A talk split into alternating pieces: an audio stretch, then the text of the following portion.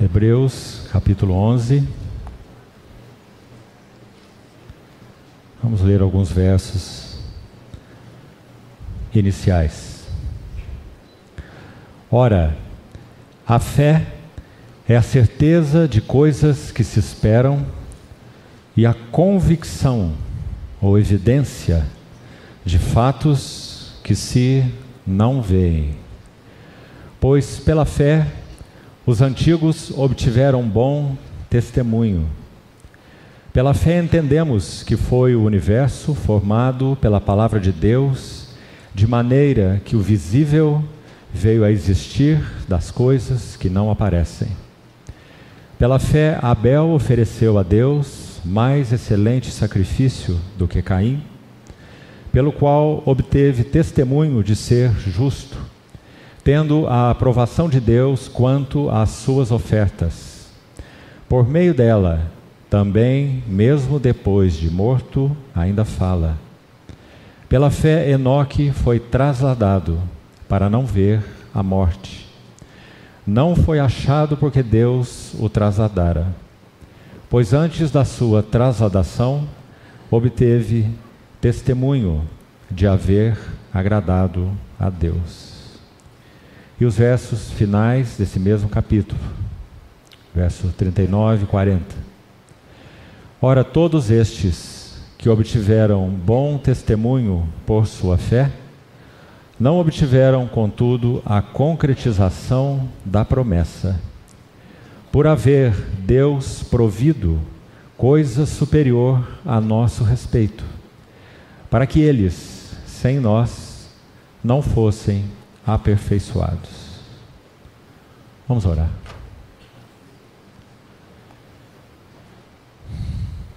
Amado Pai Celestial, colocamos com gratidão, reverência e expectativa esse tempo de comunhão com Tua palavra aberta diante de nós.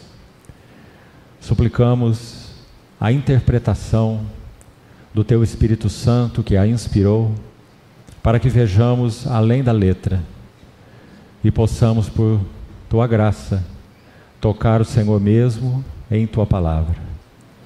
Ilumina os olhos do nosso entendimento. Cuida desse ambiente para que ele seja genuinamente espiritual e o Senhor possa falar, tanto pessoal quanto coletivamente, aos nossos corações. Assim nós esperamos toda habilitação de tua parte. No precioso nome do Senhor Jesus é que oramos. Amém. Queridos irmãos, durante o período que se sucedeu entre o convite que me foi feito e o dia de hoje, estive considerando diante do Senhor qual seria o encargo para esse tempo juntos, esses três dias que teremos. E foi-me dito também que os irmãos têm tido meditações sobre esse tema testemunho. Testemunho, particularmente no sentido pessoal, testemunho no sentido de evangelismo ou evangelização. Eu gostaria nesses dias, entendo assim do Senhor, de abordar esse mesmo tema, só que não com essa ênfase. Gostaria de tratar nessa noite algo que sim se relaciona a testemunho pessoal, mas na vida dessa nuvem de testemunhas descritas aí no capítulo 11 de Hebreus. Claro que o capítulo, tão extenso como é, nós vamos recolher, com a ajuda do Senhor, alguns personagens e princípios desse livro e meditarmos até onde for possível nessa noite. Se concluirmos hoje isso, amanhã iremos entrar na, nos três primeiros capítulos do livro de Apocalipse e vamos ver o testemunho coletivo ou testemunho corporativo da igreja através daquele varão medida de Deus, descrito no capítulo 1 do Apocalipse, Cristo em sua glória, como sendo o varão medida de Deus, que mede então, já que os seus pés são como bronze polido, refinado numa fornalha, então ele mede a condição espiritual de cada uma das sete assembleias descritas no livro do Apocalipse. Então nós temos naqueles três capítulos também essa ênfase, testemunho coletivo ou corporativo. O que é que o sumo sacerdote busca nesses candeeiros? E ali certamente não tem a ver com testemunho pessoal, tem a ver com testemunho congregacional, o testemunho coletivo, o testemunho da igreja. Então, esse é nosso encargo para esses três tempos que teremos. Vamos seguir então, primeiramente com esse capítulo 11 de Hebreus, e vamos meditar um pouco nesses versos que lemos e selecionemos alguns dos personagens aqui.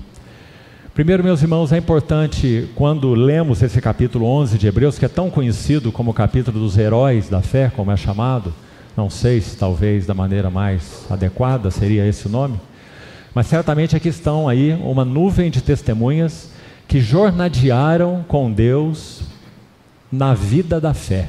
Aliás, esse texto de Abacuque, o justo viverá pela fé, ele é repetido no Novo Testamento apenas três vezes. Uma vez na Epístola aos Romanos, uma vez na Epístola aos Gálatas e uma vez aqui na Epístola aos Hebreus. Só que é bastante interessante vermos a diferença entre as duas primeiras menções e a última. Nos ajudam muito a compreender o livro, a Epístola aos Hebreus. A menção feita em Romanos e em Gálatas tem a ver com justificação pela graça por meio da fé. O justo é vive pela fé, porque ele é justificado diante de Deus pela fé. Então, em Romanos capítulo 1, logo na abertura do livro, Paulo vai dizer então, é, citar essa expressão de Abacuque, no sentido da justificação pela fé. A justiça de Deus manifestada no Evangelho. Em Gálatas, a mesma coisa. Aliás, são essas duas epístolas que nós sabemos pela história que Lutero empunhou como duas espadas durante o período chamado da Reforma Protestante. Né? é, levantando então, trazendo de novo para a igreja com luz, verdade, graça, unção, esse assunto da justificação somente pela graça por meio da fé. Então, Romanos e Gálatas tratam essa expressão extraída de Abacuque desta maneira. Agora, se você olhar uns versos para trás, por favor, acompanhe comigo aí na Epístola aos Hebreus, capítulo 10, anteriores aos versos que lemos no capítulo 11, veja o que diz no verso 35, Hebreus 10. Não abandoneis, portanto, a vossa confiança, ela tem grande galardão. Com efeito, tendes necessidade de perseverança, para que, havendo feito a vontade de Deus, alcanceis a promessa, porque ainda dentro de pouco tempo aquele que vem virá e não tardará. Todavia, o meu justo viverá pela fé. Mais uma terceira citação desse texto de Abacuque no Novo Testamento. Só que, na Epístola aos Hebreus, o assunto não é a justificação pela graça por meio da fé. Uma das primeiras preciosas verdades que somos conduzidos a ela, quando nós somos recebidos pelo Senhor, cremos nele por sua graça, essa é uma das primeiras verdades que palmilhamos, que a justiça de Deus foi imputada a nós por causa da nossa união pela fé àquele que é o justo, com J maiúsculo. E que maravilhosa é essa justificação. Justificados, pois, mediante a fé, temos paz com Deus. Romanos capítulo 5. Mas não é essa a ênfase do livro de Hebreus quando esse mesmo verso é citado. Qual é a ênfase então? No livro de Hebreus, a ênfase é que o justo não apenas é justificado pela fé, mas que o justo vive a vida da fé, e a vida da fé marca é o fundamento da sua jornada com Deus. Há quatro livros, quatro epístolas no Novo Testamento, que é claro, os 27 livros são maravilhosos, são a palavra de Deus. Né? Temos que ser cuidadosos nisso que vamos dizer aqui. Mas há quatro livros no Novo Testamento, excluindo os evangelhos, que aliás são quatro também, para nos mostrar as quatro faces do Redentor de maneira tão magnífica, não é? Mas quando nós olhamos o livro de Atos, um livro basicamente narrando o eh, encabeçamento de Cristo sobre a igreja, pelo Espírito, e então a vida da igreja manifestando o senhorio do Senhor, um livro basicamente narrativo, histórico, inspirado, maravilhoso, né? Mas então nós temos a primeira epístola, Romanos. E aí temos então até o Apocalipse. Quando nós olhamos de Romanos a Apocalipse, há quatro livros que têm um destaque muito especial. Irmãos do passado disseram assim: se nós queremos conhecer bem o propósito eterno de Deus, nós precisamos nos imergir nesses quatro livros. Por quê? Romanos é o primeiro deles. Romanos trata da glória do Evangelho. Se os irmãos, por exemplo, têm tratado do tema testemunho e basicamente focado no assunto testemunho pessoal, não só em palavras, mas em vidas, né? É, evangelização. O fundamento desse testemunho, o significado desse testemunho, é o testemunho do Evangelho, o conteúdo do Evangelho. Agora, qual é o conteúdo do Evangelho? Qual é a epístola do Novo Testamento que vai nos mostrar o Evangelho da graça à glória? Porque esses dois termos são usados, você sabe, no Novo Testamento, né? O Evangelho da graça de Deus e o Evangelho da glória de Deus. Então, essa é a epístola aos Romanos. Ela vai mostrar o evangelho da graça à glória, porque o tema de Romanos é a glória do evangelho. Alguns disseram, e parece bem acertado isso, que a epístola aos Romanos é o evangelho do apóstolo Paulo. O apóstolo Paulo também escreveu um evangelho, e a epístola aos Romanos. E ela então é maravilhosa. Então, Romanos, a glória do evangelho. Depois, a segunda epístola, ou, se você quiser para manter uma figura, uma mesa de quatro pés, ou de quatro patas, não é? bem estável, bem firmada, bem segura. Então, esse primeiro, esse primeiro pé, a Epístola aos Romanos, a glória do Evangelho de Deus. A segunda epístola, Efésios. Qual é o tema de, de Efésios? É chamado por muitos de muitas maneiras, a epístola dos superlativos. Já ouviu isso? Porque Paulo acumula palavras na Epístola aos Efésios como ele não faz em nenhuma outra carta. A riqueza da glória da sua herança nos santos, a suprema grandeza do seu poder. Ele acumula muitos superlativos naquela epístola, porque parece que ele não tem palavras. Né? Ele escreve em Efésios 1 de três Verso 3: Bendito Deus e Pai do nosso Senhor Jesus Cristo, que nos tem abençoado com toda sorte de bênção espiritual nas regiões celestiais em Cristo, etc. Ele vai até o versículo 11 sem nem um ponto final. É como uma represa que foi é, aberta e aquela água está jorrando. Ele não para para fazer nenhum ponto, dos versos 3 ao verso 11. E ele vai falar da eleição, a predestinação em amor, a redenção, ele vai falar sobre o desvendar do propósito de Deus, ele vai falar sobre a dádiva do Espírito Santo, o selo do Espírito, o penhor, tudo isso em um parágrafo só. Porque o tema de Efésios é a glória da igreja. Romanos, a glória do Evangelho. Efésios, a glória da igreja. Aí nós vamos para a terceira pata dessa mesa, Colossenses. Colossenses tem como tema a glória de Cristo. Não há nenhum texto tão uh, exaustivo sobre a glória de Cristo como Colossenses capítulo 1, versos 13 a 23. Não há nenhum. Ele é a imagem do Deus invisível, primogênito de toda a criação. Nele foram criadas todas as coisas, no céu, sobre a terra, visíveis e invisíveis, etc. Nele tudo subsiste. Ele é o princípio, ele é o primogênito dos mortos, então, a glória de Cristo, Colossenses. E por último, Hebreus, sem dúvida. Todas as epístolas são maravilhosas, mas podemos dizer assim: todas as outras estão sobre essa mesa. Compreende? Então, se não compreendemos bem esses quatro fundamentos dessa mesa, nós podemos ter dificuldade com as outras epístolas. Agora, qual é o tema da Epístola aos Hebreus, onde vamos deter um pouco nessa noite?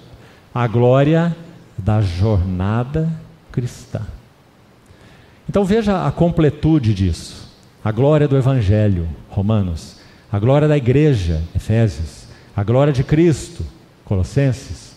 E a glória da carreira cristã, ou a glória da jornada cristã. Então, uma combinação muito maravilhosa, meus irmãos. Se você já leu algo a respeito de Campbell Morgan, que é chamado o príncipe dos pregadores expositivos, sabe o que ele dizia?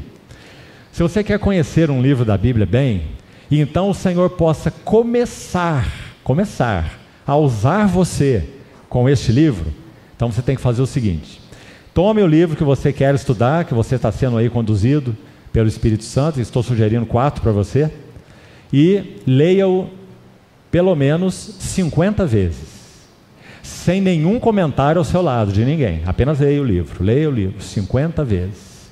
Porque aí você vai perceber quais são as palavras-chave, quais são as ideias principais, quais são os links que há entre palavra e palavra. E esses links na palavra de Deus, palavra mencionada aqui, palavra mencionada lá, quando são postas juntas, sempre nos dão quadros magníficos. Porque o Espírito Santo, meu irmão, ele foi quem inspirou a palavra. E ele é o maior artista, ele é o maior pintor, ele é o maior artífice. E foi ele quem compôs essa palavra que nós temos diante de nós. Então ele diz: leia o livro para o qual você está sendo conduzido 50 vezes, no mínimo. Depois de ler as 50 vezes, então você coloca uma folha em branco ao seu lado e começa a anotar as primeiras ideias, palavras, frases que saltaram ao teu coração nessas 50 vezes que você fez a leitura. Depois de fazer isso, então você vai a, a comentários de irmãos do passado que tiveram realmente visão espiritual. Não são teólogos renomados, simplesmente. Não vá buscar diversas linhas teológicas. Você devia fugir disso, na verdade. Vá buscar aquelas pessoas que realmente tiveram visão espiritual do eterno propósito de Deus, que realmente viram Cristo e o significado dele, da igreja, do seu chamado, do seu supremo propósito. Então vá se alimentando do que esses irmãos escreveram dentro do livro que você está estudando. Então há comentários preciosos. Infelizmente, boa parte deles está em inglês, mas já passamos do tempo em que nós tínhamos apenas algumas poucas coisinhas em português, graças ao Senhor. Quando eu era ainda um jovem, adolescente, cristão, nós fazíamos o que podíamos para recolher algumas pérolas que havia traduzido desses irmãos tão preciosos. Hoje já existe tanta literatura traduzida para o português mesmo para nós bebermos do poço da água que os servos tiraram.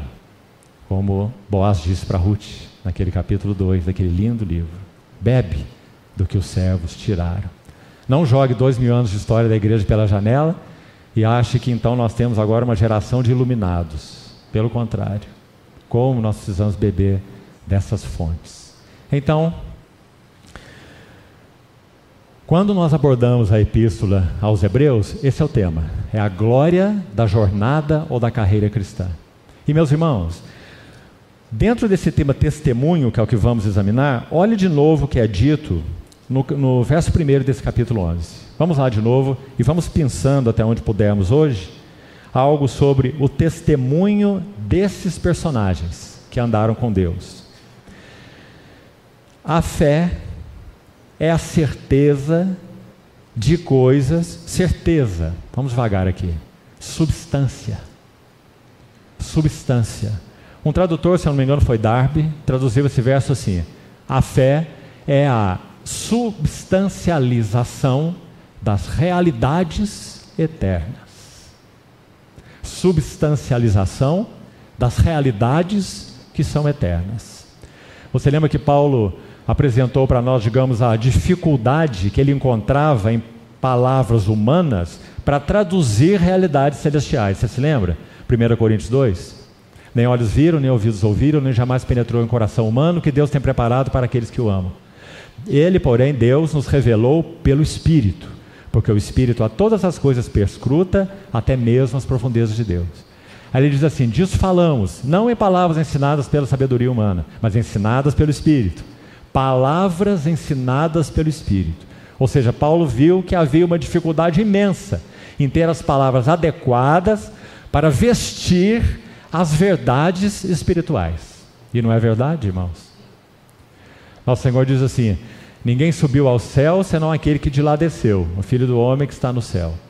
A dificuldade que temos para colocar em palavras as realidades celestiais são imensas. Por isso que precisamos de palavras ensinadas pelo Espírito, para que as realidades eternas espirituais tão sublimes, elas possam ser traduzidas, entre aspas, né, até onde é possível, em palavras da nossa linguagem, do nosso vocabulário. Então, esse verso diz: a fé, e fé significa exatamente vida de união com Cristo, isso é fé O próprio termo na língua original, fé, o verbo no grego fala de aderir-se a, unir-se a. Então, quando nós falamos eu creio no Senhor Jesus, o que eu estou dizendo? Eu estou unido ao Senhor Jesus. Eu sou dele, ele é meu. Eu estou nele, ele está em mim. Fé é a substância, certeza de coisas que se esperam e é a convicção, talvez uma palavra ainda melhor aqui seria evidência dos fatos eternos ou que não se veem. Agora, veja, esse verso não tem uma descontinuidade do que foi dito anteriormente. Pelo contrário, você sabe que o texto original da Bíblia não tem nenhuma divisão, nem em capítulos e muito menos em versículos. Que isso foi feito exatamente para podermos manusear melhor a Bíblia, né? E encontrarmos o, o endereço dos textos. Então, esse argumento é um só e ele começou onde? Essa ideia. Ele começou aqui, olha. Exatamente no verso onde iniciamos, verso 37. Dentro de pouco tempo aquele que vem virá e não, ter, não tardará, todavia meu justo viverá pela fé. Aí começa o argumento. Então ele prossegue sem nenhuma interrupção, entrando pelo capítulo 11. Então ele está dizendo que é o justo viverá da fé em Hebreus. O justo vai não apenas ser justificado pela fé, ele vai viver da fé. Ele vai viver uma vida de união com aquele que o justificou. Ele nele, Cristo nele e ele em Cristo. Então a fé é a substância de coisas que se esperam e evidência de fatos que se não veem. Verso 2: Pela fé, veja a ênfase, mais uma vez, porque o justo viverá da fé. Aqui correrá a carreira da fé. Então ele vai dizer que pela fé os antigos obtiveram, e aí está o nosso encargo para esses dias. Bom testemunho. E aqui nesse capítulo, particularmente, certamente, testemunho pessoal, porque são citados nominalmente e a história de cada um é descrita, mesmo que bastante resumida. Né? Então, certamente a ênfase aqui é testemunho pessoal. Então, o verso 3 vai dizer, de novo, pela fé, entendemos que foi o universo, uma vontade, universo, foi formado pela palavra de Deus de maneira que o visível veio a existir de coisas que não aparecem. E agora então nós temos o primeiro da lista. E vamos então caminhar um pouco com eles aqui. O primeiro citado é Abel. Meus irmãos, cada personagem, além de obviamente ser um personagem literal, físico, histórico, há princípios espirituais que precisamos recolher aqui para nos ajudar na nossa jornada como foi na deles. Quando nós vamos ao capítulo 12, como vimos, o autor vai dizer assim: temos a rodear-nos tão grande nuvem de testemunhas. Então, desembaraçando-nos de todo o peso, do pecado que nos assedia, corramos. Está vendo a ênfase de Hebreus? Corramos com perseverança a carreira que nos foi proposta olhando firmemente para Jesus. Olha que o tema não terminou ainda, do capítulo 11. E já entramos no 12. Ele vai dizer: Autor e consumador da fé. Ele está no mesmo assunto, desde o final do capítulo 10 até o início do capítulo 12. Né? Então, além desses personagens serem literais, eles nos falam muito sobre princípios da nossa vida e jornada com Deus, particularmente no aspecto de Testemunho, então. Então vamos lá para o primeiro, Abel. A palavra Abel significa sopro. Bem interessante. Porque Caim significa aquisição. Bastante diferente. Um nome de outro. Um sopro. Ou, se você quiser, vaidade. Abel. Mas Caim significa aquisição. A jornada de um e outro foi bastante diferente. Caim e Abel certamente conheciam, claro que conheciam, a história dos seus pais no jardim. Claramente conheciam o que houve no jardim. Claramente conheciam agora a realidade fora do jardim. Quando o Senhor vestiu aquele casal de peles ali dentro, da, do jardim, uma figura tão maravilhosa chamada de proto-evangelho, né? O Senhor cobrindo aquele casal que estava, na verdade, vestido com aquelas folhas de figueira, mas que quando ouviu, Adão ouviu a voz do Senhor no jardim, ele diz algo que às vezes nos passa despercebido. Ele estava já vestido com a provisão que ele fez, suas folhas de figueira, ele fez cintas para si, né? Mas quando ele ouve a voz do Senhor, ele, escondido ali, ele diz: Eu ouvi a tua voz no jardim, e porque eu estava nu, eu me escondi. Mas ele não estava nu. Mas ele estava coberto com as suas folhas de figueira. Mas acontece que essa cobertura que ele fez diante do seu pecado, da sua desobediência, elas nada significavam no sentido de cobrir a sua consciência. Então ele perdeu a condição de ter aquela comunhão com Deus na viração do dia, no jardim, porque a sua consciência estava desnuda. O que havia na consciência de Adão e sua esposa? Nós transgredimos, nós pecamos. Então ele fez a sua provisão. Acho que nós podíamos, se usarmos um termo bíblico, para tentar expressar o que será que essa vestimenta de folha de figueira significava, entendo que não há outro nome que não seja justiça própria. Ele buscou resolver os assuntos da sua nudez diante do Senhor e até diante um do outro, quando antes não havia problema nenhum, agora há problema, né? Então ele cobriu-se com aquelas folhas, mas quando ele ouviu a voz de Deus, ele se viu nu.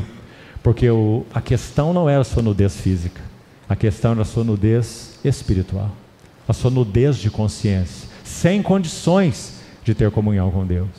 Então, o Senhor fez aquela provisão, Abel, Caim e Caim certamente conheciam toda essa história, do que eles fizeram, por que foram expulsos do jardim, por que aqueles querubins com a espada flamejante estavam lá na porta do jardim, guardando a árvore da vida. Toda essa história era conhecida por eles. É claro, são os filhos deles. Então, o primeiro recebeu o nome de uma aquisição, e o outro, um sopro. Abel. Agora, meus irmãos, o que Abel compreendeu e por que ele é citado nessa galeria desses que jornadearam com Deus, nessa nuvem de testemunhas em primeiro lugar? O que aprendemos dele? O que a vida dele tem a ver com o nosso testemunho? Com a nossa carreira cristã? Com o nosso testemunho cristão? Com o testemunho do Evangelho? Em primeiro lugar, Abel compreendeu que nada que fosse gerado, promovido ou produzido pelo próprio homem, em seu esforço, em suas capacidades, poderia satisfazer a Deus. Diante da glória de Deus, da santidade de Deus, da justiça de Deus, nada poderia satisfazer. Mas isso é só um primeiro passo. O que mais ele compreendeu? Que então, se ele fosse adorar a Deus, ele teria que adorar a Deus segundo os caminhos de Deus. E o que ele fez então, compreendendo isso? Ele tomou da gordura do rebanho. O que isso significa? Assim como foi no jardim, já que eles foram cobertos por peles de animais, então, obviamente, um animal foi imolado no jardim, não é? Não há outra maneira. Então, quando Abel oferece aquela gordura do rebanho ao Senhor para adorá-lo, o que está acontecendo? de novo uma vida inocente foi imolada. Então ele compreendeu que a única coisa capaz de agradar a Deus, estritamente falando, é uma vida inocente. É uma vida sem pecado. Que não há nada que o homem possa fazer após a realidade do pecado no Éden. Nada. Então, a mensagem do Novo Testamento é muito clara, né? A justiça de Deus se revela no Evangelho de fé para fé, Romanos 1, porque o justo viverá pela fé. E o tema da chamada justiça imputada, né? a justiça de Cristo imputada àquele que crê e que então está nele pela graça, pela vida de união com ele, pela fé. Então, essas duas coisas importantes sobre o testemunho de Abel. Agora vamos pensar um pouco mais. Gostaria que você abrisse comigo para não só citarmos o texto e passarmos brevemente por ele, por causa da importância dele, por favor. Abra comigo no livro de Oséias. Oséias capítulo 8.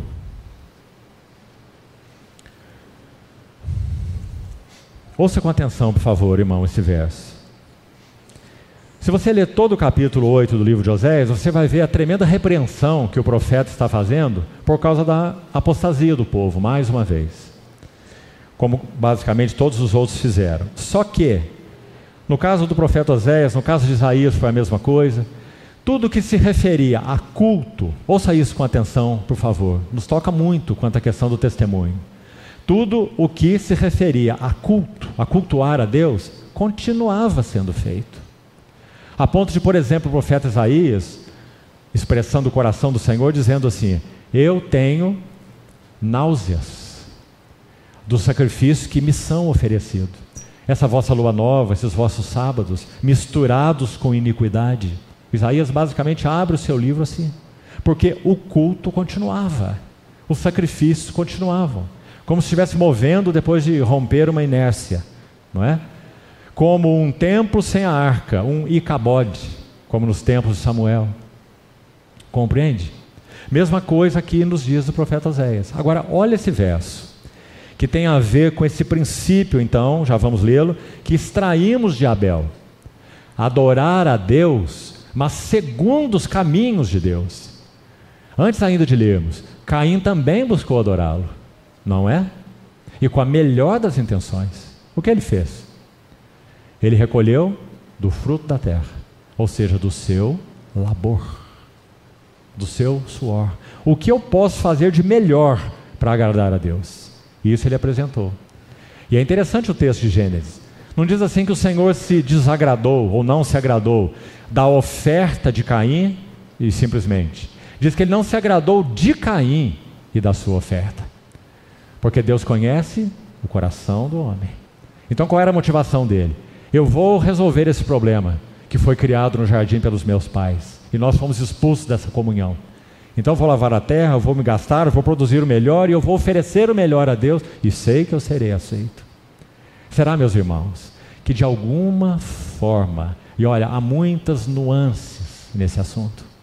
Então, será que de alguma forma isso ocupa o nosso culto? E vamos pensar em primeiro lugar no culto pessoal, a nossa adoração ao Senhor. Será que há algo disso na nossa adoração ao Senhor? Ou será que quando adoramos nós temos a convicção de que nós temos um acesso exclusivamente por causa do precioso sangue do nosso Senhor Jesus?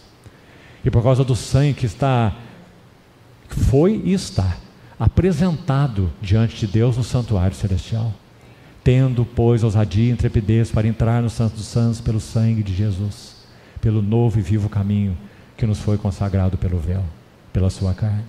Meus irmãos, enquanto estivermos nesse corpo, escute bem, enquanto estivermos nesse corpo, nós teremos que lidar com o assunto da justiça própria e da soberba nunca nos abandonarão. Porque eles estão arraigados naquilo que nós somos. Prova é a primeira dupla, Caim e Abel. Então nós só podemos adorar a Deus de modo aceitável, segundo os caminhos de Deus, ou seja, oferecendo a Ele aquilo que Ele ofereceu a nós. E o que foi que Ele ofereceu a nós? Seu precioso, único, filho. Então, primeira coisa, adorar a Deus segundo os caminhos de Deus. Vamos então agora ler o, o capítulo de Oséias que citamos. Oséias capítulo 8, vamos ler desde o 11, e eu gostaria de destacar o 13. Vamos lá. Porquanto Efraim multiplicou altares, veja, para pecar, estes lhe foram para pecar. Embora eu lhe escreva a minha lei em dez mil preceitos, estes seriam tidos como coisa estranha. Amam o sacrifício. Por isso, sacrificam. Porque, ou pois, gostam de carne e a comem. Mas o Senhor não os aceita. Agora se lembrará da sua iniquidade e lhes castigará o pecado. Eles voltarão para o Egito. Irmão, parece tão evidente que há um princípio espiritual como um axioma aqui. Você sabe que princípio espiritual é diferente, princípio é diferente de lei, né? Leis têm exceções, mas princípios não. Princípio é aquilo que rege o trabalhar de Deus, o governo de Deus, as ações de Deus sobre as nossas vidas. Eles não têm atalhos, são princípios espirituais. E aqui há um princípio. Amam o sacrifício e por isso sacrificam, pois gostam da carne e a comem, mas o Senhor não os aceita. Qual é o princípio? Somente podemos adorar a Deus segundo os caminhos de Deus. Nós podemos nos agradar do nosso próprio culto. Você não precisa abrir só para ganharmos tempo, mas em Êxodo, quando o Senhor dá as instruções a Moisés sobre o tabernáculo, especificamente começa no capítulo 25, quando ele dá instruções sobre a confecção da arca da aliança e a tampa da arca, o propiciatório, aí ele segue até os capítulos 30 e tantos. Então, lá no capítulo 30, ele vai dar ordem sobre o incenso sagrado. Eu sei que uma das ênfases que os irmãos têm tido nessa assembleia, já ouvi isso dos irmãos mais de uma vez, é exatamente essa questão da adoração, correto? Em Êxodo 30, Moisés descreve o incenso sagrado e a composição dele. Ouça com atenção. E sabe o que ele diz no final dessa descrição? Consulte lá depois para o seu exame.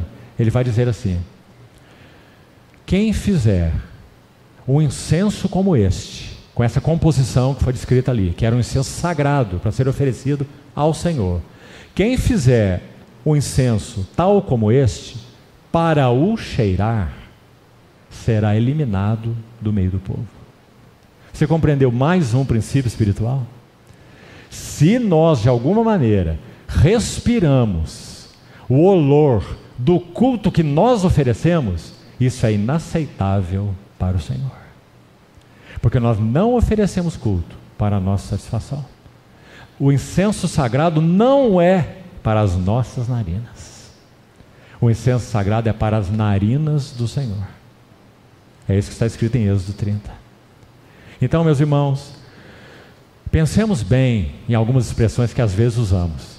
Quando termina uma reunião, por exemplo, é interessante que Algumas vezes percebemos nitidamente que, pela bondade, misericórdia, fidelidade do Senhor, Ele nos visitou em uma reunião, sem estardalhaços, mas Ele pôde passear entre nós, falar ao nosso coração, apacentar nossas vidas. Nós podemos dar a Ele aquilo que quisemos dar, não é? Reconhecendo quem Ele é.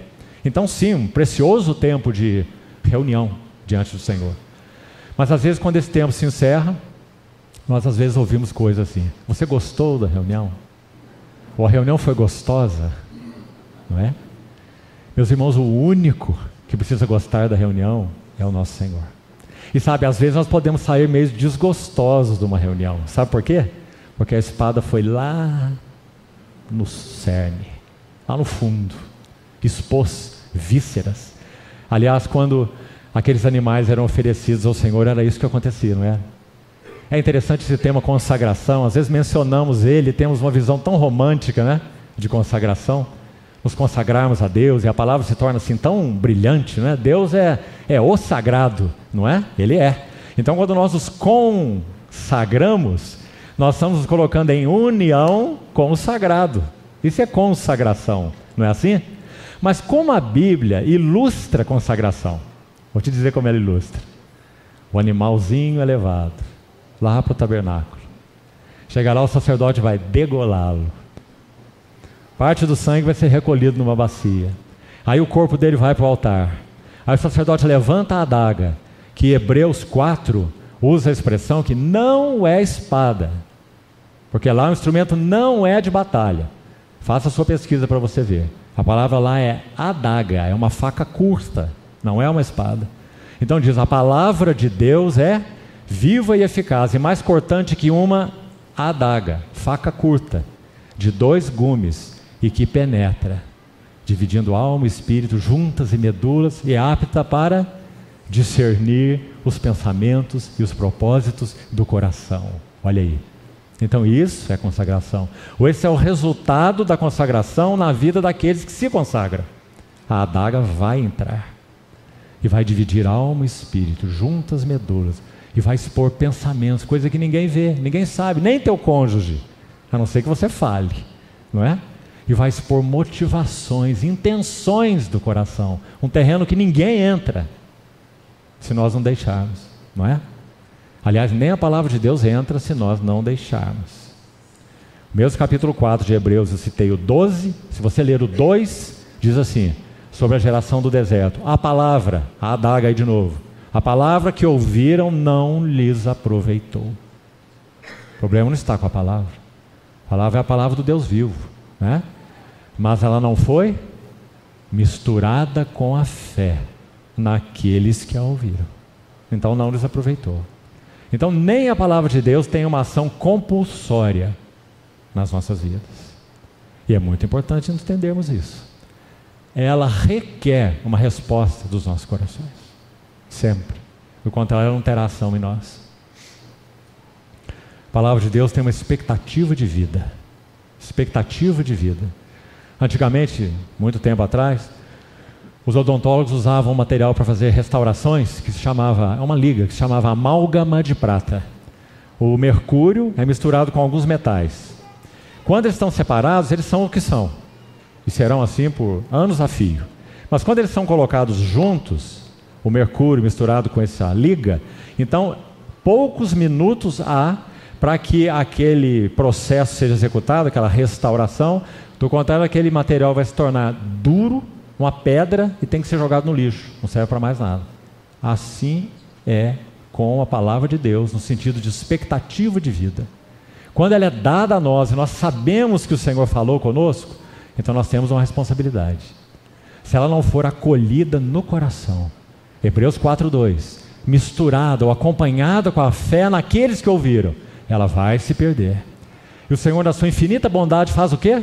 Fala conosco de novo, e fala de novo, e fala de novo. Mas, irmão, o problema ou a questão não está aí, não é? Porque ele pode falar conosco, e falar conosco, e falar de, conosco, conosco cem vezes na mesma área, e nós não alcançarmos avanço. Essa é a questão. Ele é fiel. Ele sempre estará batendo a porta, por causa do amor que ele tem ao seu próprio nome. Ele colocou seu nome sobre nós. Nós somos sua igreja. Ele sempre estará insistindo conosco. Não é? Então a questão não é essa. Não está ligada à perseverança de Deus, à fidelidade de Deus. Está ligada à nossa resposta. Por isso, a Epístola aos Hebreus apresenta as exortações mais solenes de todo o Novo Testamento. Você não vai encontrar nenhuma epístola que tenha exortações tão solenes quanto a epístola aos Hebreus. Sabe por quê? Porque é ela que apresenta os privilégios mais elevados. E para se alcançar os privilégios mais elevados, precisamos das exortações mais solenes. Então, aí está Oséias 8,13 ofereciam culto, ofereciam sacrifício, voltando então ao texto, porque amavam o sacrifício. E por que, que eles amavam o sacrifício? Porque comiam do sacrifício. Gostam de carne e a comem. Mas, olha aí, o Senhor não os aceita. Mesmo princípio do incenso sagrado, não é para nossa narina. Então, meus amados irmãos, que coisa importante é essa? adorar a Deus segundo os caminhos de Deus. Sabe? Esse é um assunto tão delicado, eu sei, tenho tido contato com irmãos aqui, né? graças ao Senhor pela vida dessa Assembleia. Que o Senhor ajude a todos nós, não só aqui nessa Assembleia, mas a tantas outras por aí, inclusive, claro, onde nós mesmos nos reunimos, a compreendermos o que significa adoração. Que a adoração não é movida por nada que não seja uma resposta à revelação de Cristo. Entendemos a adoração muito errado. Por causa desse assunto que estamos mencionando mesmo aqui, questão de justiça própria, questão de oferecer algo a Deus de baixo para cima. Na verdade, irmão, o que a Bíblia ensina sobre a adoração é que ela é uma reação e não uma ação. Adoração é uma reação uma resposta à revelação de Deus a nós. Então, se nós estamos reunidos para cultuar o Senhor, e não temos sido objeto de uma revelação de Cristo renovada, um tocá-lo, um vê-lo, iluminados sejam os olhos do vosso coração. se nós não o vemos de novo, de forma então renovada, viva, fresca, então nós não temos o que oferecer a Ele. Porque a adoração, repetindo, é uma reação à revelação do nosso Senhor. E será que nós já esgotamos o nosso Senhor? Ou será que em cada reunião o Senhor quer se revelar mais a respeito do que Ele é? Meus irmãos, nós teremos uma eternidade onde haverá muita coisa, menos monotonia. Nós estaremos vendo e vendo e vendo e vendo e vendo infinitamente as riquezas insondáveis de Cristo. Não é assim? E aqui na terra, o que, que nós estamos fazendo? Nos reunimos para quê? Não é? O que, que Ele quer nos dar quando estamos reunidos? Um pouco mais de revelação da pessoa maravilhosa dele. E amados irmãos, hoje no almoço junto com os presbíteros aqui, estamos falando um pouco sobre as necessidades mais urgentes dos nossos dias, pelo menos o que temos observado em tantas assembleias. Irmãos, a mim me parece, certamente, que a maior necessidade das assembleias do Senhor dos nossos dias é retornar à centralidade de Cristo. Em nossa vida, reunir palavra, adoração, testemunho, tudo centralidade de Cristo. Porque, meus irmãos, o que vai nos manter de pé em dias turbulentos, até a vinda do nosso Senhor, não será nem mesmo a quantidade de conhecimento bíblico que temos, mas será a devoção ao nosso Senhor Jesus. Se Ele realmente tem ganho os afetos do nosso coração. Você lembra do livro de Cantares? O que, que o noivo fala para a noiva? Um noivo cheio de amor. Ele diz assim: arrebataste-me o coração. Imagine isso. É o esposo falando para a esposa. Arrebataste-me o coração com um só dos teus olhares, com uma só pérola do teu colar. Capítulo 4. Sabe o que ele diz lá no capítulo 6 de Cantares? Ainda o noivo. Olha o que ele diz para a noiva Desvia de mim os teus olhos, porque eles me perturbam. Sabe o que significa essa palavra perturbam? Capturam. Sabe qual o outro sentido dela no hebraico? Escute esse: apressam. Pedro diz assim que nós devemos esperar e apressar a vinda do nosso Senhor Jesus Cristo. E o noivo, lá em Cantares 6, então, repetindo, ele diz: desvia de, desvia de mim teus olhos eles me apressam. Também tem o sentido de eles me subjugam. É como se ele dissesse: se você fica olhando assim para mim, eu não consigo olhar para outro lado. É o que ele está dizendo. E é isso o que o Senhor tem buscado aqui na terra dos seus santos.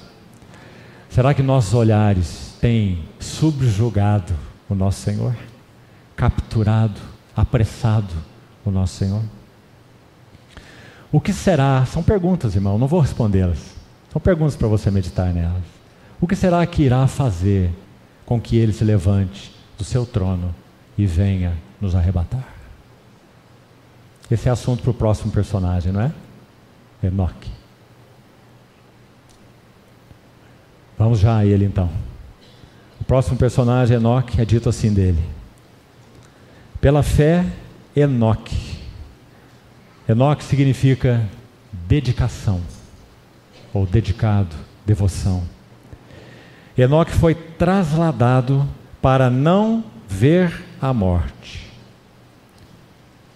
Sabe, irmão, antes da vinda do Senhor, também um parêntese aqui, muitos serão trasladados sem ver a morte. A morte não é uma necessidade nem espiritual e nem legal, porque uma multidão não verá a morte quando o Senhor Jesus retornar. Os que estiverem vivos serão transformados e não verão a morte. Então, Enoque também não viu a morte. Ele foi trasladado e é dito: não foi achado, porque Deus o trasladara. Agora ouça. Pois antes de sua trasladação, mais uma vez a ênfase, obteve testemunho de haver agradado a Deus. Como que Enoque agradou a Deus? Porque Enoque andou com Deus. Você sabe que ele viveu 365 anos. não é? E é dito então, quando ele tinha 65, é, ele gerou um filho. E andou com Deus depois disso, então são 300 anos. Interessante esse 365, porque em termos de dias é um ano completo, né? Então, Enoque andou com Deus e Deus o trasadara. Acho que já contei para você, e o problema de vir muitas vezes no mesmo lugar é esse, né? Você fica ouvindo as mesmas coisas. Mas quero repetir para você algo aqui. Você conhece a história de um menininho que foi a uma reunião e ouviu um irmão compartilhando sobre Enoque? Você já ouviu essa história? Não? Então ele, ouvi, ele ouviu esse irmão compartilhando sobre Enoque, os pais não foram à reunião, então ele voltou para casa, um menino, e uma história verdadeira. Tinha 10, 11 anos. E os pais perguntaram: o que foi que o irmão compartilhou hoje na reunião? Ele disse: ele falou sobre um homem que se chamava Enoque, que foi andando junto com Deus. E ele foi andando, andando, andando e andando com Deus, até que numa hora Deus falou assim para ele: Enoque, você já está tão longe da sua casa e tão perto da minha, que agora dê um passo mais e fique comigo. Ou seja, esse menino compreendeu tudo o que foi ensinado naquela noite. Não é? Enoque andou, andou, andou, andou e andou. Eles não são do mundo, como também eu não sou. Então ele foi andando com Deus de tal forma que então o Senhor simplesmente abriu a porta e disse: agora fica, porque se você voltar, você não tem lugar mais ali. E é isso que o Senhor tem feito conosco, meus amados irmãos. Graças ao Senhor. Sabe, irmãos, os dias que nós temos vivido, sim, são dias de extrema urgência espiritual. Não é porque iniciou esse conflito no Oriente Médio, não. É por causa de tudo que está acontecendo, inclusive esse conflito. Mais uma vez, o dedo de Deus está se mostrando claro na história. E nenhum de nós sabe o rumo exato desse conflito, como poderíamos saber? Mas na medida que a história vai se cumprindo, a profecia também vai. E nós sabemos que sim, o nosso Senhor está às portas. Erguei as vossas cabeças, porque a vossa redenção se aproxima. E o que o Senhor tem requerido de nós? Que andemos, que mantenhamos companhia com Ele. Um servo de Deus do passado, Clemente de Alexandria, lá no passado mesmo, né? foi posterior aos apóstolos, a era apostólica. Ele disse assim: orar é manter companhia com Deus. Que linda definição. Não é assim fazer oração, não é? Porque aí tem mais uma coisa que nós colocamos como obra, né? Fazer, fazer oração. Mas orar é manter companheirismo com Deus. De tal modo que nada, coisa nenhuma e nem ninguém tem a permissão de se colocar entre nós e o Senhor. Isso é andar com Deus. E isso foi o que Enoque alcançou. Então, está aí o segundo exemplo dessa jornada de fé, essa nuvem de testemunhas. Enoque, devoção, dedicado. Mais um princípio maravilhoso. Sabe, irmãos, que há uma ênfase nessa epístola aos Hebreus também. Há algumas palavras são muito enfáticas nessa carta. Se você estudar, você vai ver. Perseverança é uma delas. A outra é agradar a Deus. Então aparece aí logo nesse capítulo que Enoque obteve testemunho de haver agradado a Deus. Aí o autor continua: de fato, sem fé é impossível agradar a Deus. Repete a ênfase no agradar a Deus. Olha o capítulo 12, por favor. Passe uma folha aí. Capítulo 12 de Hebreus. Olha como ele conclui. Por isso, verso 28. Recebendo nós um reino inabalável. Os versos anteriores aí são tão lindos também, não é? dizendo que o Senhor faria abalar não somente a terra, mas também o céu, no sentido de tudo aquilo que professa ser celestial, ou ter realidade celestial, ou ter realidade espiritual, o Senhor vai provar o quanto há de realidade espiritual nisso mesmo. Eu me lembro aqui de uma frase tão significativa, é, escrita pelo nosso irmão Sparks.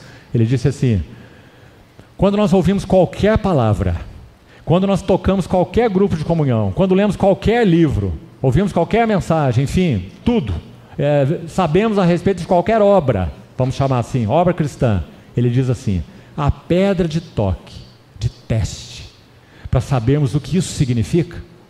Essa mensagem, esse livro que lemos, esse relacionamento, essa assembleia, essa obra chamada cristã, qual é a pedra de toque para sabermos o que ela significa? Ele diz: quanto de Cristo há nisso? Não é quanto de movimento, não é quanto de dinheiro, compreendeu? É quanto de Cristo há nisso. Essa é a pedra de toque. Então, ele fala nos versos anteriores que essas realidades, não apenas da terra, que foram abaladas no tempo de Moisés, ele está ainda fazendo um contraste de Sinai e Sião, no capítulo 12, né? Então ele diz: ainda uma vez mais farei abalar, não somente a terra, mas também o céu. Você compreende então o que essa palavra significa? Tudo que professa ter realidade celestial, tudo que professa ter realidade espiritual, o Senhor irá provar, Ele irá abalar. Isso é bondade dele. E para que ele vai fazer isso? Para que aquilo que não tem realidade caia a terra, mas aquilo que permanece, que tem a realidade espiritual, permaneça. Né? Graças a Deus por isso. Então, verso 28.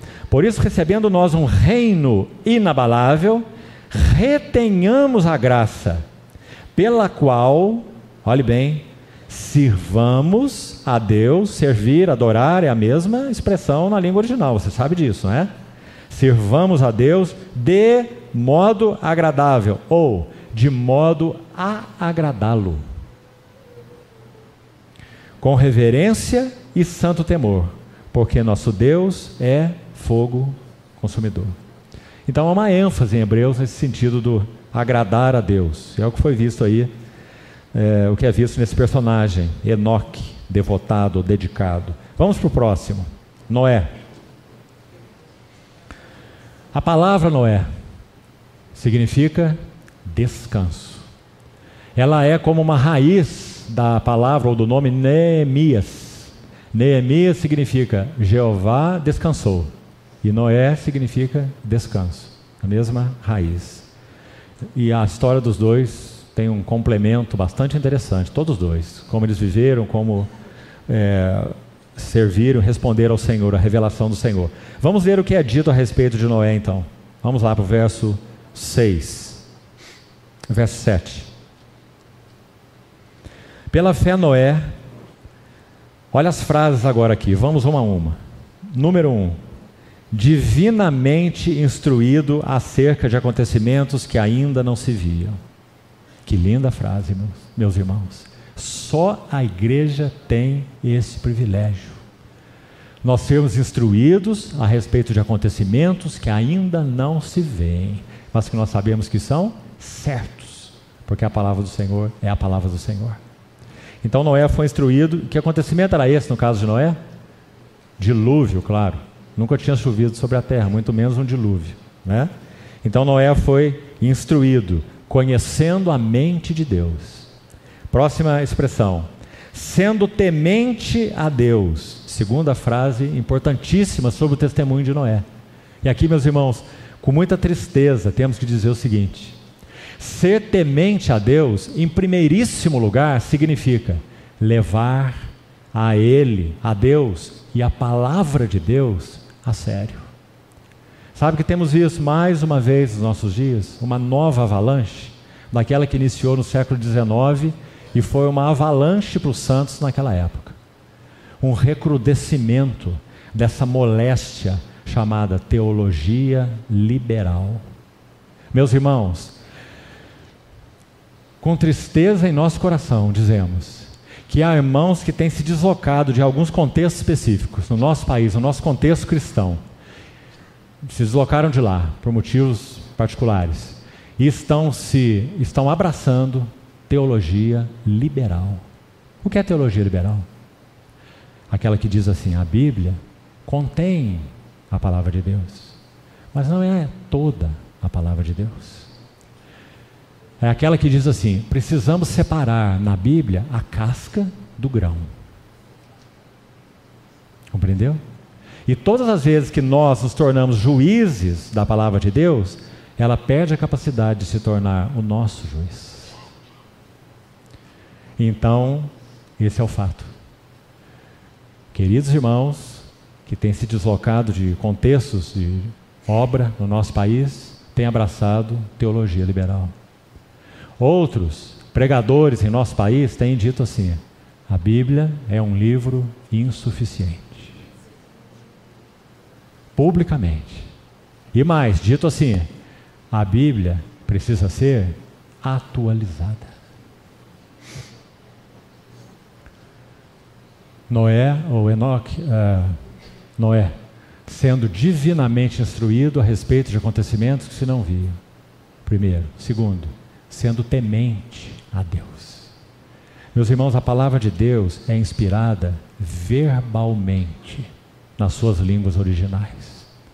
Não há nenhum erro e nenhuma contradição na palavra de Deus.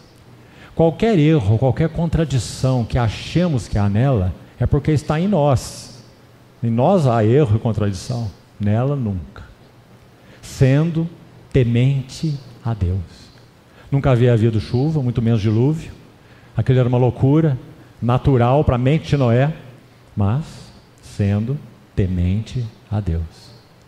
E sendo temente a Deus, o que mais? Cruzou seus braços? Qual é a próxima frase?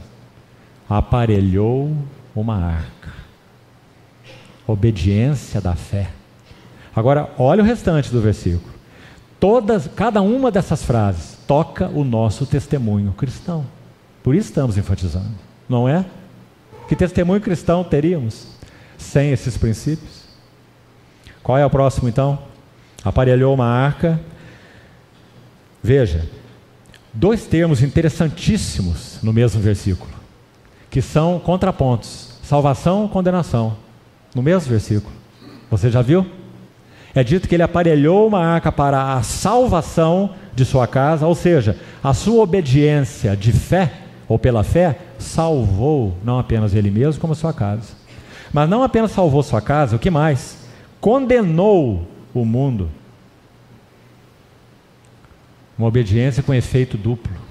Meus irmãos, vocês sabem que o nosso Senhor comparou os dias da sua vinda com os dias de Noé.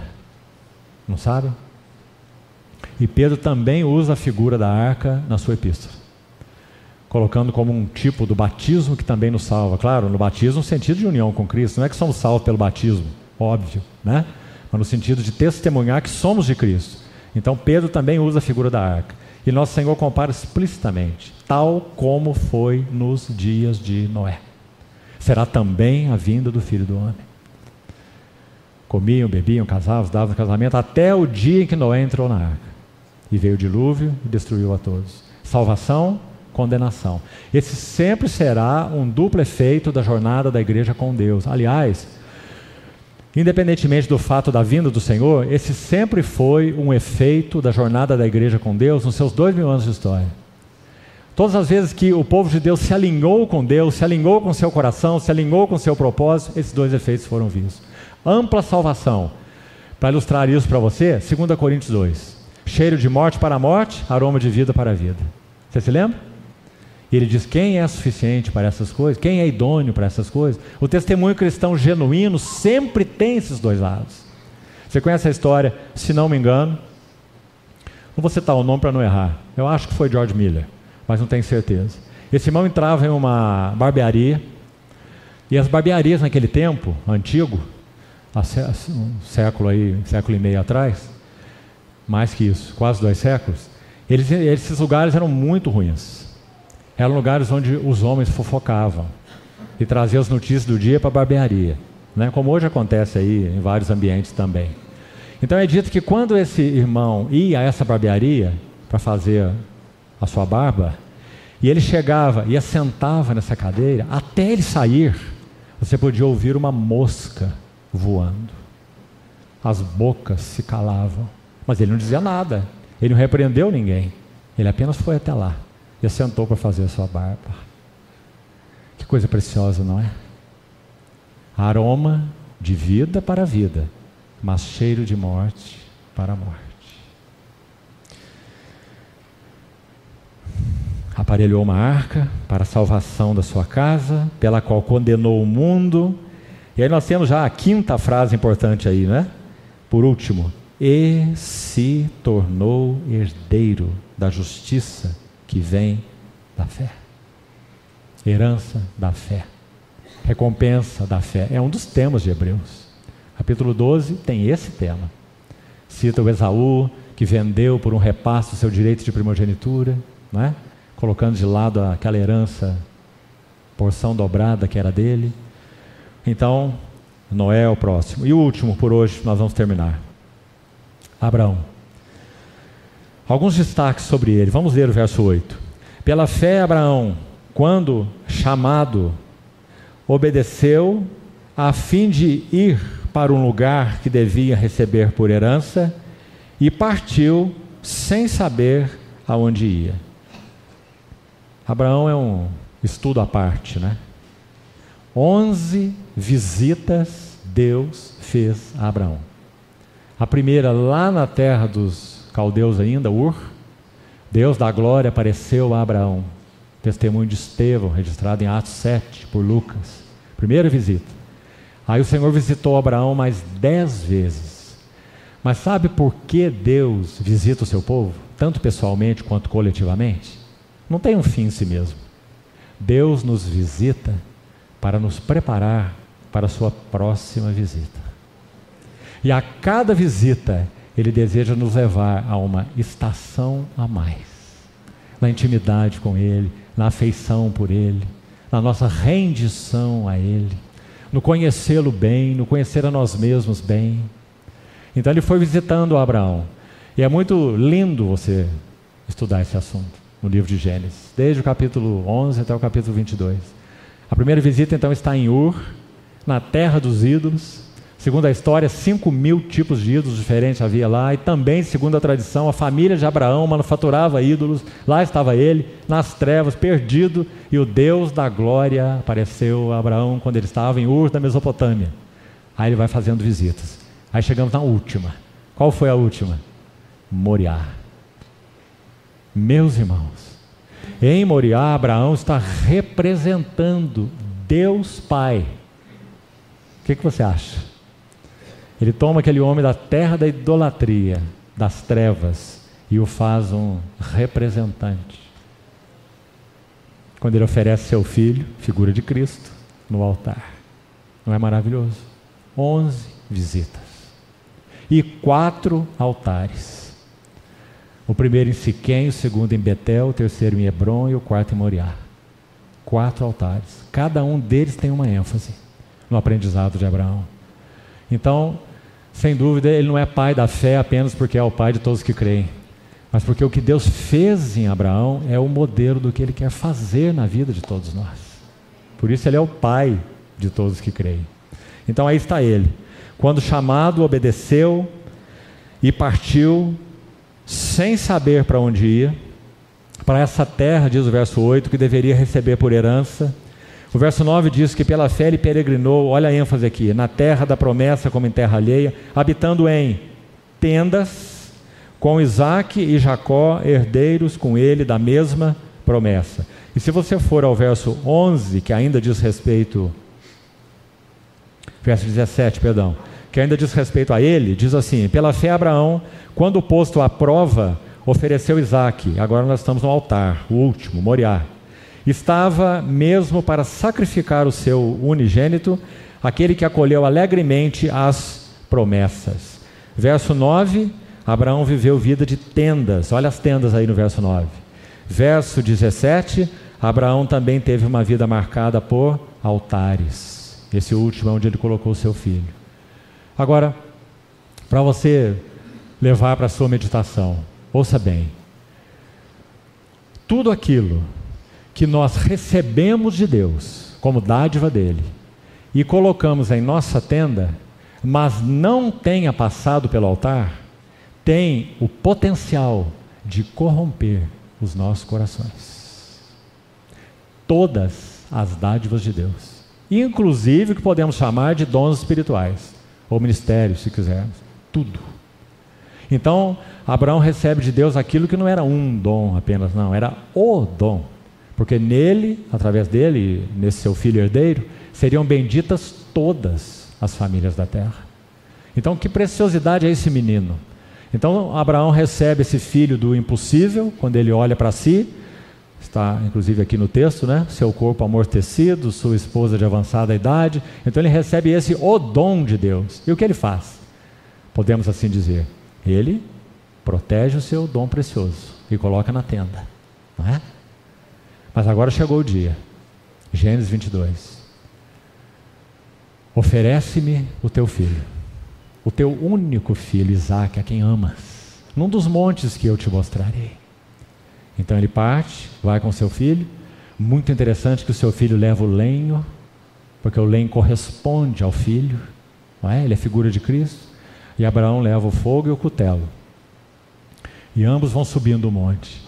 Agora, irmão, olha o significado disso em nossa experiência espiritual. Não estamos contando história, não estamos interessados em histórias. Estamos interessados em princípios, naquilo que o Senhor quer fazer em nós. Quando eles sobem o monte, nós temos um homem já maduro em Deus, Abraão, que de alguma maneira confia nas promessas de Deus. Ouça bem, ele confia nas promessas de Deus e o que Deus prometeu relacionado a Isaac, ele não tem dúvida. Então ele sobe o um monte. Abraão, já com maturidade de fé, um homem que confia nas promessas de Deus. Agora presta atenção. Depois que ele coloca esse filho no altar, levanta aquele cutelo, ouve aquela voz, não faças isso, então os dois vão descer do monte, porque um substituto foi colocado no lugar de Isaac. Mas agora desce um outro Abraão, não o mesmo que subiu. Agora não é o Abraão que crê e confia nas promessas de Deus, mas é o Abraão que crê e confia no Deus que fez as promessas. Isso fez toda a diferença na jornada dele com o Senhor. E nós, meus irmãos? Quanto apego nós temos àquilo que entendemos ser dom de Deus. E quando o Senhor toma isso e coloca lá no ostracismo, como nós nos comportamos. E como ele toma o grande, quando ele toma o grande apóstolo dos gentios e coloca na prisão, onde ele não pode fazer nada a não ser orar e escrever cartas. E é por causa dele ter orado e escrito cartas que nós estamos aqui. É? Então, quantos princípios maravilhosos há sobre a vida e o testemunho de Abraão? Só nesse texto aqui, vou citar quatro para os irmãos. Na vida de Abraão, o primeiro, obediência da fé, está explícito aí. Segundo, a peregrinação da fé. Estrangeiros e peregrinos que sois, vos exorta a vos abster das paixões carnais que fazem guerra contra a alma. Pedro escreveu na sua epístola. Peregrinação da fé. Nós não somos joio nós não fomos chamados para fincar raízes nessa terra. Nosso Senhor, quando estava na cruz, os quatro soldados aos seus pés, podemos dizer que quatro bens o Senhor tinha nessa terra, e apenas quatro. Que coisa maluca, meus irmãos. Ouvimos pessoas dizerem que nosso Senhor foi rico terrenamente falando. Paulo diz: que nosso Senhor se fez pobre para que nós fôssemos ricos pela sua pobreza, nos tornássemos ricos. Mas eles querem, de alguma maneira, tentar provar que Jesus foi um homem próspero. Né? A carpintaria dele, ou não sei o que mais. Que história é essa, meus irmãos? Quando nosso Senhor foi crucificado, primeiro, João vai nos dizer, a sua túnica inconsútil, a túnica sem costura, que aqueles guardas não quiseram rasgá-la, mas lançaram sortes.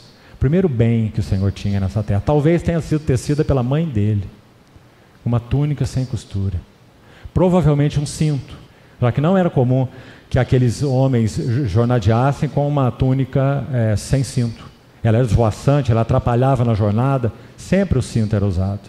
E não seria diferente com o Senhor. Então, imaginemos isso: um cinto para colocar sobre sua túnica. Terceiro, um par de sandálias. E quarto, provavelmente, um lenço sobre a cabeça por causa de muitos fatores, inclusive o clima, o sol, o calor. Né? Quatro bens o nosso Senhor tinha. E os seus quatro bens foram leiloados, digamos assim, por aqueles soldados que jogavam aqueles dados. Peregrinação da fé. Meus queridos irmãos, nunca vivemos no nosso país em anos recentes dias de tanta prosperidade material. Nunca. Os mais velhos aqui sabem disso. Nunca. Estamos vivendo os dias de maior prosperidade material no nosso país. Vamos colocar de 20 anos para cá, que seja. E não fique pensando em governos, não. Não estou falando nada disso. Não tem nada a ver com política. Tem a ver com a nossa nação. Eu tenho idade suficiente para me lembrar como a infância nossa, que temos essa idade, foi uma infância difícil. A não ser que nós já fôssemos, tivéssemos aí um berço de ouro. Mas para 99% da população, dias muito difíceis. Em que esperávamos gastar um sapato para comprar outro, não é? Em que comíamos comida fria na pensão quando estudávamos, não é? Dormindo de qualquer jeito no que dava para alugar, não é? Então nunca vivemos dias de tanta prosperidade material no nosso país, nunca vivemos. Esses últimos 30 anos, se você quiser. Onde tem estado o nosso coração? O joio, quanto mais cresce, mais finca suas raízes no solo. E mais ereta se torna a sua espiga. Mas o trigo, quanto mais amadurece, mais suas raízes se secam da terra, se soltam da terra. E mais as suas espigas se curvam. Meus amados irmãos, que o Senhor continue falando no nosso coração. Qual é a nossa relação com o mundo e o que nele há?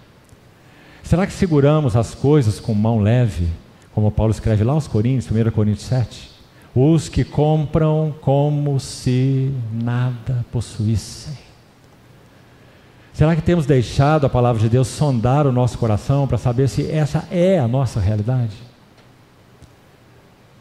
A ideia nesse versículo é: considere tudo que Deus te tem dado como empréstimos por um dia.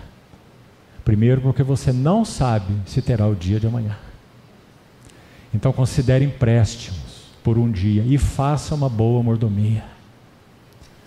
Os que compram como se nada possuíssem, os que se utilizam do mundo como se dele não utilizassem, porque a aparência desse mundo passa. Peregrinação da fé, obediência da fé, peregrinação da fé. Terceiro, já vamos terminar, expectativa da fé.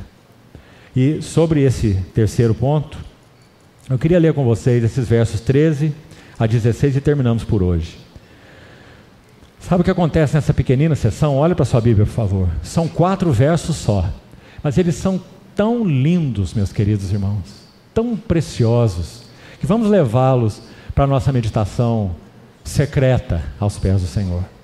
Nós podíamos chamar essa sessãozinha aqui, dos versos 13 a 16, de um resumo da vida da fé e penso que posso dizer da filosofia de vida dos santos do Velho Testamento. Todos nós temos que ter uma filosofia de vida, seja ela cristã ou não cristã. Qual é a nossa filosofia de vida? Será que a nossa vida da fé pode ser resumida assim? Já vamos ver? Será que essa é a nossa filosofia de vida?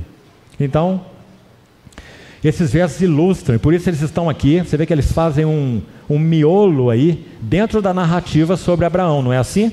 Porque o verso 17 volta em Abraão. Está vendo? Ele começou com Abraão no 8 e voltou Abraão no 17. Então, os versos 13 a 16, ele faz um resumo que diz respeito a Abraão, certamente, mas ele diz respeito a todos os santos do Velho Testamento que viveram a vida da fé. Entre eles, alguns são mencionados nesse capítulo, vários, inclusive. Né? Então, vamos lá. Leia com atenção para terminarmos. Todos estes, até aqui ele só citou Abel, Enoque, Noé, Abraão, Sara. Até aqui. Aí ele diz: Todos estes morreram na fé, sem ter obtido as promessas. Agora ele vai dizer: Vendo-as, porém, de longe e saudando-as. A ideia é dando-lhes as boas-vindas. Viam as promessas. Aliás, você se lembra o que João disse no seu evangelho sobre Abraão? Registrando palavras do nosso Senhor, né? Abraão viu o meu dia e alegrou-se. Maravilhoso, não é? Abraão foi um profeta. Então, saudando-as, dando as boas-vindas daquilo que ele viu. Primeiro. Segundo, confessando que eram estrangeiros e peregrinos sobre a terra. Porque Os que falam desse modo, que modo? Vendo as promessas e dando boas-vindas a elas. Os que falam desse modo manifestam essa palavrinhazinha aí, se você estudá-la, o sentido é declarar enfaticamente. Manifestam ou declaram enfaticamente que eles estão procurando essa palavra aí na língua original, estão anelando ansiosamente. Então o versículo seria assim: os que falam desse modo declaram enfaticamente que eles anelam intensamente uma pátria. Que lindo, meus irmãos. Agora, olhe mais. E se na verdade se lembrassem daquela de onde saíram, teriam oportunidade de voltar. Sabe, não está dizendo que esses santos perderam a memória, não. Durante a jornada com o Senhor, não. Não ficar desmemoriados, não. Está dizendo que eles nem se lembravam de onde saíram no sentido de querer voltar para lá, né? Como o povo no deserto, lembrando das panelas de carne do Egito, não é? Se se lembrassem, teriam oportunidade de retroceder. Mas agora aspiram. Mais uma palavra importante. Na língua original ela significa assim: você vê uma coisa preciosa ali, maravilhosa, dourada, e você quer alcançá-la, mas está muito além do teu alcance. Então você se estira o que pode. Essa é a palavra aqui. Estirar-se para alcançar algo. Aspirar. Aspiram a uma pátria superior. Isto é, celestial. E olha como termina então nosso contexto aqui, nosso assunto por hoje. Por isso, por isso, Deus não se envergonha deles. Sabe, meus irmãos? No sentido de que todos nós estamos em Cristo, Deus nunca irá se envergonhar de nós. Nós estamos no seu Filho amado, em união com Ele. Isso é um fato consumado, certo? Mas não é isso que está sendo tratado aqui. Nossa posição em Cristo. Esse não é um livro da nossa posição em Cristo. Isso não é Romanos, isso não é Gálatas, isso é Hebreus. Isso é um livro da nossa jornada cristã. Está entendendo? Então está dizendo que Deus não se envergonha deles por causa dessa resposta do coração deles. Porque eles aspiram uma pátria, porque eles estiram para alcançar algo, porque eles nem se lembram de onde saíram. Deus não se envergonha deles. Vamos tentar usar uma ilustração, ainda que limitada. Se nós temos um filho que, quem sabe, está metido no crime de alguma maneira, ou quem sabe na vida é, dissoluta, ele é nosso filho. Se conhecemos a Deus, se o amor de Deus está em nós, nós o amamos e o amaremos sempre. Até quem sabe o dia que tenhamos que sepultá-lo por causa da sua delinquência. Nós ainda o amaremos, certo? Mas será que nós podemos dizer assim: eu nele me comprazo? Não. Porque isso não nos dá prazer. Não é? Então Deus não se envergonha deles. Porque eles têm essa resposta. E jornadeiam com Ele com essas características. Por isso Deus não se envergonha de ser chamado o seu Deus, porquanto lhes preparou uma cidade. E aí, o versículo 17 que já citamos, vai falar do quarto elemento aí sobre Abraão que seria então a prova da fé e a aprovação da fé. Então, na vida dele, nós temos quatro princípios que falam muito sobre o nosso testemunho: obediência da fé, peregrinação da fé, expectativa da fé e a prova e aprovação da fé. Irmãos, essas são bases para o nosso testemunho, não são? Que tipo de testemunho teríamos sem isso? Que tipo de influência? Então, vamos parar por aqui, porque nosso tempo já está se esgotando, já se esgotou. E amanhã, então, nós seguimos. Não sei se com esse assunto, se não, siga você. Ou talvez sigamos para o livro de Apocalipse para falar um pouco sobre testemunho corporativo. O Senhor nos ajude nisso também. Vamos orar.